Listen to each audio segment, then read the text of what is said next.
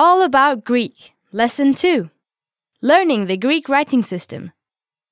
Hey everyone, welcome back. Today, Iro and I are going to expand on something very close to Greek hearts. Yes, the fantastic alphabet. Greek has one of the oldest writing systems in the world today. The form we know today has been used continuously since the Greek Dark Ages. There are examples of written Greek dating from 1200 BC, and that's only the current alphabet. Yes, the Greek alphabet is in fact much older, isn't it? Yeah, most specialists believe that the Phoenician alphabet was adopted for Greek during the early 8th century BC. The earliest known fragmentary Greek inscriptions date from this time, 770 to 750 BC, and they match Phoenician letter forms from around 800 to 750 BC. The oldest substantial texts known today are the Dipylon inscriptions on the text on the so called Cup of Nestor, both dated to the late 8th century BC. It's really amazing how they've been preserved. Yes, and the development and spread of the language to other countries is also amazing. Indeed, in the classical period of Greek history, the script was used in two varieties Western Greek and Eastern Greek. They were different in the way of just writing a few symbols. The Eastern alphabet developed into Classical Greek and Byzantine.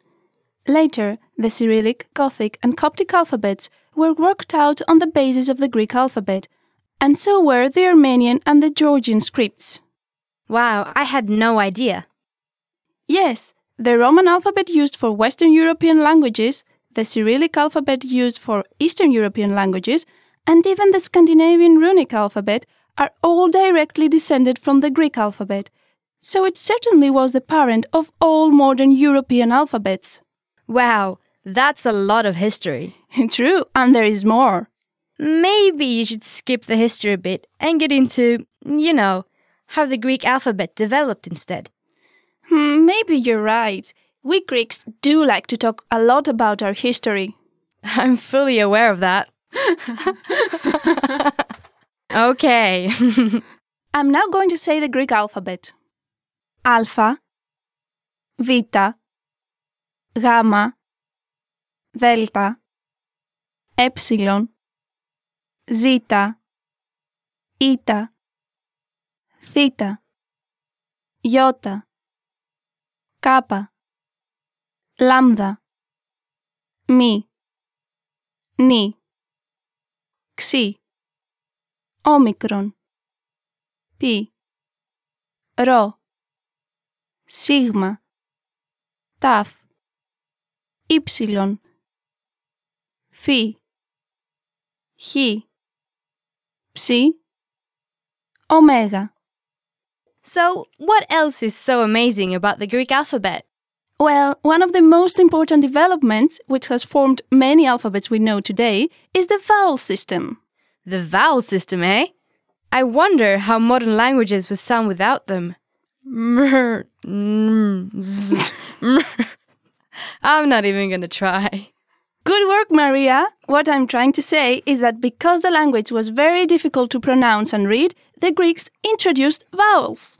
Yes, and thanks to that, I can actually say my name is Maria without biting my tongue. The Greek alphabet divided the letters into two categories consonants and vowels, where the consonant letters always had to be accompanied by vowels to create a pronounceable unit. And there were some sounds that couldn't be produced with a consonant plus a vowel, so they introduced the two letter consonants, right? They sure did. Sounds such as D or B needed a separate compilation of two consonants. It all sounds so complicated. My brain is hurting. You're not the only one.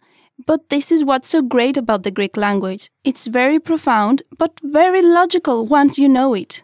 Yeah, and at the end of the day, the Greek alphabet does only consist of 24 letters, right? That's right. And if you know those 24, you can produce any Greek sound. Hmm, still seems like a lot though. Yeah, but hey, think how great it will be when you can read philosophy and know the meaning without having to look it up. I guess it will save me a lot of time, huh? Or the biggest motivator of all for learning the Greek alphabet, being able to order food. Yeah, but there is always the look at other people's dishes and point method. Okay, I can see we have to make it more enticing for everyone. Yes, tell us some hints to make it easy. Lie to us if you have to. Well, like most menus out there, Greek menus are also divided into sections appetizers, meat dishes, fish dishes, desserts, and so forth. So, learning the basic words for these will make your order a lot easier. Sure, and being a tourist ordering in Greek, there is a big chance you'll get something on the house. That's great. Suddenly, the alphabet isn't sounding too bad. The alphabet must be good. After all, both the Romans and the Vikings used it at one point. Before we finish, I think there is one little thing that we quickly need to mention about writing question marks in Greek. Yes, in English you have a question mark to indicate that it is a question. However, in Greek we use what you would call a semicolon. I was very confused at first when there were semicolons everywhere. Well, no more confusion. They are the Greek question mark. And on that note, let's wrap up this lesson about the Greek alphabet. There was a lot of information, but it should provide you with a basic understanding of the language. And remember, the Greek alphabet is not as hard as you might think. A lot of people really enjoy learning it. Learn the Greek alphabet with us here at GreekPod101.com. Okay, some of our listeners already know about the most powerful tool on GreekPod101.com Line by line audio. the perfect tool for rapidly improving listening comprehension. By listening to lines of the conversation again and again. Listen until every word and syllable becomes clear. Basically, we're breaking down the dialogue into comprehensible bite sized sentences. You can try the line by line audio in the Premium Learning Center at GreekPod101.com. Thank you for listening. Bye! Yasas!